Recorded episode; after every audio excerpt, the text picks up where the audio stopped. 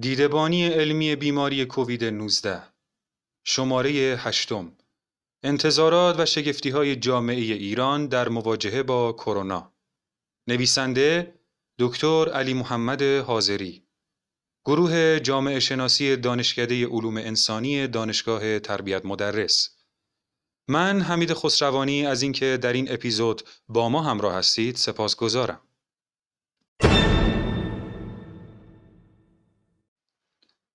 از آنجا که نگرش نقادانه و طرح کاستی ها و حتی بزرگنمایی آنها طرفداران زیادی دارد و به حد کافی در حال انجام است در این شرایط که بالا رفتن امید و ذریب ایمنی جامعه شرط بقا و بهبود عملکرد آن در مواجهه با ویروس است بران شدم ارزش زیبایی ها و شگفتی آفرینی های امیدبخش جامعه و ملت ایران را یادآور شوم. جامعه ایران در شرایطی با بحران و مسئله کرونا مواجه شد که از جهات گوناگون مستعد بروز یکی از بدترین و خسارات بارترین پیامدهای ناشی از سرایت فراگیر این ویروس بود. عوامل و زمینهایی که احتمال بروز وضعیت بسیار بحرانی و پرخسارت را در جامعه ایران مساعد کرده بود، بدین شهر می توان احسا کرد. یک کادر درمانی و جامعه پزشکی ایران تحت تاثیر اجرای پرهزینه طرح تحول سلامت که علیرغم برخی دستاوردهای درمانی قابل توجه و مطلوبی که داشت به علت عدم امکان تداوم طرح ناشی از وقفه و کمبود منابع مالی با آسیب‌های درونی متعددی مواجه شده بود. اولا بخشی از کادر درمانی متخصص که طی سالهای اجرای طرح از درآمدهای سرشار آن بهره شده بودند با افول طرح از درآمدهای هنگفتی که به آن عادت کرده بودند بازماندند و با نوعی احساس محرومیت ناشی از اصل توقعات فزاینده مواجه شدند. بدین معنا که این گروه به سادگی نمی توانستند خود را با درآمدهای متعارف قبل از اجرای طرح سازگار کنند. ثانیاً اجرای طرح تحول نابرابری فزاینده‌ای در میزان بهرهمندی مجموعه کادر درمانی ایجاد کرد به نحوی که پرستاران و نیروهای بخش خدمات درمانی و حتی بخشی از پزشکان عمومی در مقایسه با پزشکان متخصص و مشهور از سهم و درآمد بسیار کمتری از منابع طرح تحول سلامت بهرهمند می شدند. این امر به احساس نابرابری در میان این اخشار دامن زده بود و به ویژه محدودیت استخدام نیروی جدید هم بر سنگینی بار وظایف این نیروها افزوده بود. سالسا طی ماهای اخیر در فضای مجازی و رسانه‌ای شاهد حجمه های موجه یا ناموجه تبلیغات منفی علیه جامعه پزشکی بودیم که متهم می شدند برای فرار از پرداخت مالیات تمایلی به دریافت حق ویزیت و دیگر دریافتی های خود با دستگاه کارخان را ندارند و طبیعتا بخشی از آنها از این اتهام ناخرسند بودند. همچنین روابط آنها با مراجعان و بیماران دستخوش سوء زن و نارضایتی شده بود. با توجه به این شرایط قاعدتا نمی بایست انتظار داشته باشیم مجموعه کادر درمانی کشور در مواجهه با بحران پرخطر کرونا جلوه های ایثار و از خودگذشتگی بسیار بالا از خود نشان دهند. دو تحریم داروها و تجهیزات پزشکی که از قبل تنگناهایی برای عملکرد بهینه نظام سلامت ایجاد کرده بود در شرایط پس از بحران کرونا می توانست به نحو فزاینده‌ای بحران را تشدید کند. خصوصا وقتی بدانیم بخش مهمی از جامعه پزشکی بیماران و بستگان آنها نیز نسبت به عوامل و سیاستهایی که مسبب این تحریم ها شده بودند نگرش انتقادی داشته و حداقل بخش مهمی از آنها موضعی همدلانه با حاکمیت کشور نداشتند. به همین دلیل هم کادر پزشکی می توانست برای کمکاری و گریز از خطر ناشی از کار در محیط و شرایط پرخطر و به شدت آلوده توجیهاتی داشته باشد و هم جامعه و بازار مصرف این قبیل داروها و تجهیزات با تلاطم فساد و بازار سیاهی به مراتب سهمگینتر از آنچه پدید آمده بود مواجه گردد. 3. علاوه بر دو موردی که ذکر شد مستقیما در بعد مسائل بهداشتی می توانست به تشدید بحران منتهی شود. مسئله تحریم های بین المللی، محدودیت های منابع پولی و بانکی، بنبست برجام، سایه سنگین عدم تصویب FITF و دیگر ابعاد بحران مانند تورم ارزی ریالی، بیکاری و رکود اقتصادی می توانست بحران کمبود کالاهای اساسی را به شدیدترین وجه آن مبدل سازد. به خصوص که فرض محدودیت در واردات و مشکلات خرید از منابع جهانی هم به علت عواملی که پیشتر گفته شد غیر قابل تصور و نامحتمل نبود. چهار شکاف در حاکمیت به ویژه در فضای انتخاباتی که شاهد رد صلاحیت های وسیع داوطلبان بودیم کم سابقه ترین منازعه در اون حاکمیتی را رقم زده بود و این امر می توانست به ناهماهنگی در مدیریت بحران کرونا دامن بزند. این مسئله به ویژه وقتی بیشتر قابل فهم می شود که به موضوع کاهش چشمگیر مشارکت انتخاباتی توجه کنیم که نشانه بارزی از نارضایتی های تجمی شده در بخش های مختلف جامعه ایران را جلوگر می ساخت و می توانست بحران ناشی از کرونا را وخیمتر کند. 5. رخدادهای دیگر از جمله تصمیمگیری شکاور در افزایش قیمت بنزین، اعتراضات و برخوردهای خسارتباری که متعاقب آن به وجود آمد و نیز مسئله سقوط دردناک هواپیمای اوکراینی و جان باختن جمعی از جوانان نخبه که با اتهام پنهانکاری و خطای اطلاع رسانی مرتبط با آن به یکی از نمودارهای برجسته بدگمانی و نارضایتی گسترده تبدیل شد نیز می توانست بر وخامت اوضاع بیافزاید. 6. داده های آماری مربوط به وضعیت سرمایه اجتماعی نیز نشانگر نرخ بسیار پایین این شاخص و معید میزان بیاعتمادی گسترده بین مردم و دولت و حاکمیت از یک سو و کاهش اعتبار مرجعیت گروه ها و نهادهای مرجع سنتی بود. همه اینها گواه آن بود که اگر جامعه با بحران بزرگ و خطرناکی مواجه شود، مدیریت بحران امر ساده و آسانی نیست و انتظار هر گونه تعارض مدیریتی و ناکامی ناشی از فقدان مدیریت مناسب کاملا متصور بود. هفت علاوه بر عوامل فوق با توجه به سیطره روزافزون نوعی دینداری مناسکگرا و مبتنی بر تعبد اخباری گرایانه به متون دینی و باورهای افراطی غالی منشانه که با دینداری خردورزانه و نواندیشی دینی تعارض و ناسازگاری جدی دارد و به بهانه پیگیری علوم اسلامی ترد و نفی دستاوردهای علمی را وجه همت خود قرار داده است. بسیار طبیعی می نمود که این نوع دینداری در مواجهه با بحرانی که مقابله با آن به مرجعیت علوم روز دامن می‌زد دست به مقاومت زده و عملا در مسیر تشدید بحران حرکت کند. این امر به ویژه وقتی تشدید می‌شد که نوعی توت انگاری در پیدایش بحران و منشأ آن هم مطرح شده باشد و این سوء زنها تبعیت این گونه دینداران را از نسخه های مبتنی بر دانش و علوم روز با دشواری جدی مواجه می کرد.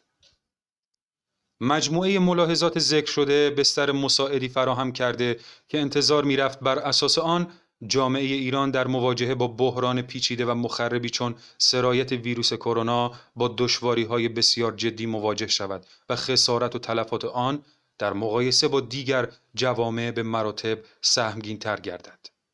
اما خوشبختانه علا برخی قصورها، ناکامیها و غافلگیری های اولیه تا اینجای کار خسارت و تلفات وارده در جامعه ایران در مقایسه با بسیاری از جوامع پیشرفته که محدودیت ها و تنگناهای خاص ایران را هم نداشتند بسیار کمتر و کارنامه مدیریت آن به مراتب موفق تر بوده است.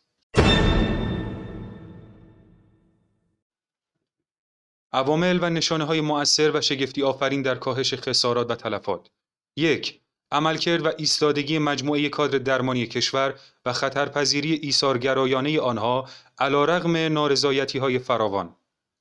خدمات پزشکان و کادر درمانی کشور در طول جنگ تحمیلی نیز کارنامه پرافتخاری برای این قش بود. ولی در آن مرحله فراگیری و گستره کم کسانی که درگیر خدمات درمانی به رزمندگان در مناطق عملیاتی و خطرخیز می شدند در مقایسه با کل جمعیت جامعه پزشکی بالا نبود و فضای اجتماعی و همبستگی ملی هم در آن شرایط با این دوران کاملا متفاوت بود. به هر حال برای این جانب به عنوان یک پژوهشگر اجتماعی با شناخت و تصوری که از میزان نابرابری های موجود در درون این اخشار داشتم و با فرض اینکه باورهای سنتی مذهبی آنها از مردم عادی پایینتر و فردیت گرایی و رفاه طلبی آنها بالاتر از میانگین جامعه تصور می‌شد خطرپذیری نسبتا فراگیر این قشر در بحران اخیر انصافا شگفتی آفرین بود. این تجربه نشان داد اخلاق حرفه‌ای و وجدان جمعی مدرن و آموزه های انسان دوستی صرف نظر از میزان پایبندی به مناسک و ظواهر دینی در شرایط بحرانی می تواند راندمان و عملکرد قابل قبول و افتخار آفرینی از خود بروز دهد. تردید دارم اگر برای بعضی اخشار و سنوف دیگر که ظواهر یا ادعای مسئولیت شناسی بالاتری دارند این آزمون پیش می آمد در حد عملکرد جامعه پزشکی کشور از این آزمون سربلند بیرون می آمدند. دو نحوه برخورد جریانهای سیاسی رقیب یکدیگر و نهادهای مدنی منتقد در بحران کرونا. جریانهای سیاسی رقیب یکدیگر و نهادهای مدنی منتقد نیز به وجه غالب با رویکرد سیاسی و جناهی با موضوع برخورد نکردند و نه تنها از شرایط برای تصفیه حسابهای سیاسی بهره برداری حداکثری نکردند بلکه تا حدودی همدلانه و با نقادی های خیرخواهانه به اصلاح روند تصمیم گیری ها کمک نمودند. و از فضای مسموم و مخرب منازعات جناهی در این عرصه کمتر می‌توان سراغ گرفت در این قضیه حتی عملکرد و مواضع بخش مهمی از هموطنان مهاجر که نوعا از حاکمیت هم ناراضی هستند همدلانه بود و به مواضع و سیاست های تحریمی علیه کشور و ملت ایران در این شرایط سخت اعتراض نمودند و این امر هم به نوبه خود شگفتی آفرین بود. 3. همسویی و تعامل نسبتا خوب نهادها و واحدهای حاکمیتی با ستاد ملی مبارزه با کرونا در حالی که طی چند سال اخیر نوعا شکاف و تعارض بین مواضع و عملکرد نهادهای حاکمیتی تحت نظر مقام معظم رهبری و بخشهای زیر نظر دولت و قوه مجریه وجود داشت و هرگاه نهادهای حاکمیتی ای برای ورود، حضور و مداخله در قلمرو موضوعات اجرایی پیدا می کردند، منتظر اذن و اجازه دولت و متولیان امر نمی ماندند ولی در بحران اخیر شاهد چنین عملکردی نبودیم و فرمان مقام رهبری به رئیس ستاد نیروهای مسلح مبنی بر تشکیل قرارگاه رزمایش جنگهای بیولوژیک به جای آنکه به تداخل اقدامات و تنش در مدیریت بحران بیانجامد در حد قابل قبولی امکانات بهداشتی و منابع سپاه، ارتش و بسیج را با هماهنگی ستاد ملی مبارزه با کرونا به خدمت آورد و بخشی از کمبودها و بحرانهای اولیه را کاهش داد. همینک نیز در جریان مقابله با وجوه اقتصادی بحران مراکز و نهادهای اقتصادی تحت امر رهبری همچون ستاد اجرایی فرمان امام رحمت الله علیه بنیاد مستضعفان کمیته امداد امام خمینی رحمت الله علیه و آستان قدس رضوی برای حمایت از اخشار آسیب پذیر دست به تلاش های ارزنده زدند. هرچند نمی‌توان ادعا کرد این حمایت و تلاش ها در بالاترین حد ظرفیت این نهادها و با بهترین شیوه ها در حال انجام است ولی انکار نمی‌توان کرد که همین حد از تعامل و هماهنگی موضوعی است که طی سالهای اخیر کمتر شاهد آن بوده ایم. چهار پذیرش مرجعیت علمی و تخصصی وزارت بهداشت و دستورالعملهای نهادهای کارشناسی زیربط در امر مبارزه با کرونا از سوی وچه غالب نهادهای دینی و روحانیون اطاعت و اجرای فرامین و دستورالعملهای نهادهای کارشناسی و علمی از سوی مراجع و مردم دین باور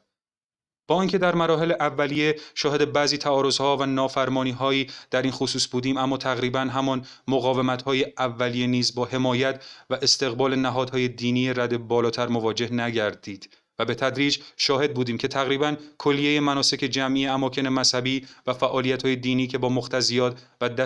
های ستاد ملی مبارزه با کرونا مغایرت داشت تعطیل شد و نوعی انقیاد تبعیت و پیروی از احکام و نظرات کارشناسی بر وجه غالب نهادها و مجامع دینی غلبه پیدا کرد. پیدایش این همدلی و تبعیت برای کسانی که به اهمیت و جایگاه مناسک دینی نزد دین باوران سنتی و مقید وقوف دارند و به ویژه با تردیدهای جدی که در اعتبار و حجیت آموزه های علمی روز نزد برخی از این گونه دینداران وجود دارد آشنا هستند بیشتر شگفتی آفرین خواهد بود. 5. غلیان احساس مسئولیت حداکثری برای تأمین نیازمندی ها و رفع کمبودها در حالی که در بسیاری از جوامع باستاب اولیه بروز مشکلات کرونا در کمیابی اقلام بهداشتی، مواد و لوازم طبی، درمانی و تشخیصی جلوگر شد، این امر در جامعه ایران که تحت تحریم های فنی اقتصادی و بانکی گسترده هم هست می توانست به نحو بسیار فاجعه بارتری از دیگر جوامع ظاهر شود ولی ابتکارات و خلاقیت های مردمی و ملی به سرعت پا به میدان گذاشت و به نحو باور نکردنی و سریعتر از آنچه که قابل تصور بود تولید و توزیع نمونه های بومی این اقلام شدت گرفت. این حرکت بسیجی و کارساز گرچه با پاره از شیادی ها و فرصت طلبی های نامیمون و یا بزرگ نمایی های ناسواب نیز مواجه بود و در جای خود باید به آسیب شناسی و مقابله با عوامل آن پرداخت. ولی شهد شیرین و شگفتی ساز این حرکت ملی در خاطر ملت باقی خواهد ماند. از چرخ خیاطی خانگی آن زن سرپرست خانوار که تولید ماسک را جایگزین تولید معیشت ساز چرخ زندگی فقیرانی خود نمود تا ابتکارات نخبگان و جوانان پرانگیزه در مؤسسات کوچک و بزرگ دانش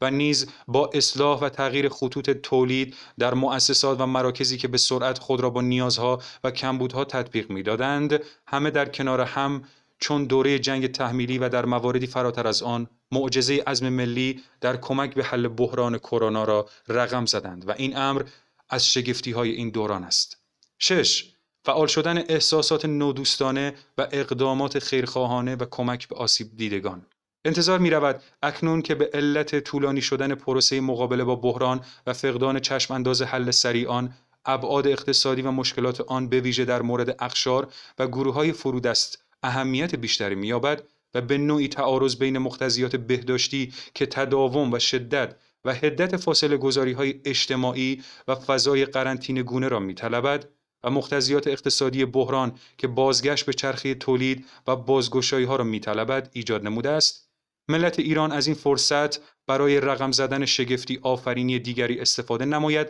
و این دو مقتضای متفاوت را به نحوی تو امان برآورده نماید. پیام برای سیاست گذاران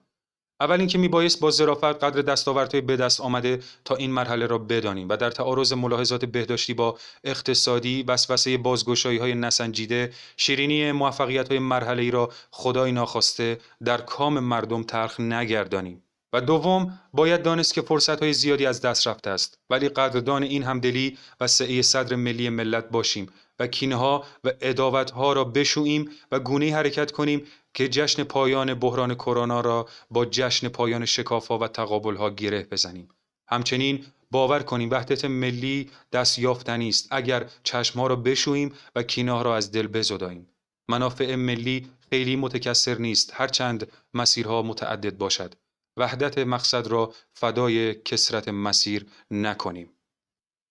از اینکه در این اپیزود ما را همراهی کردید بسیار سپاسگزاریم.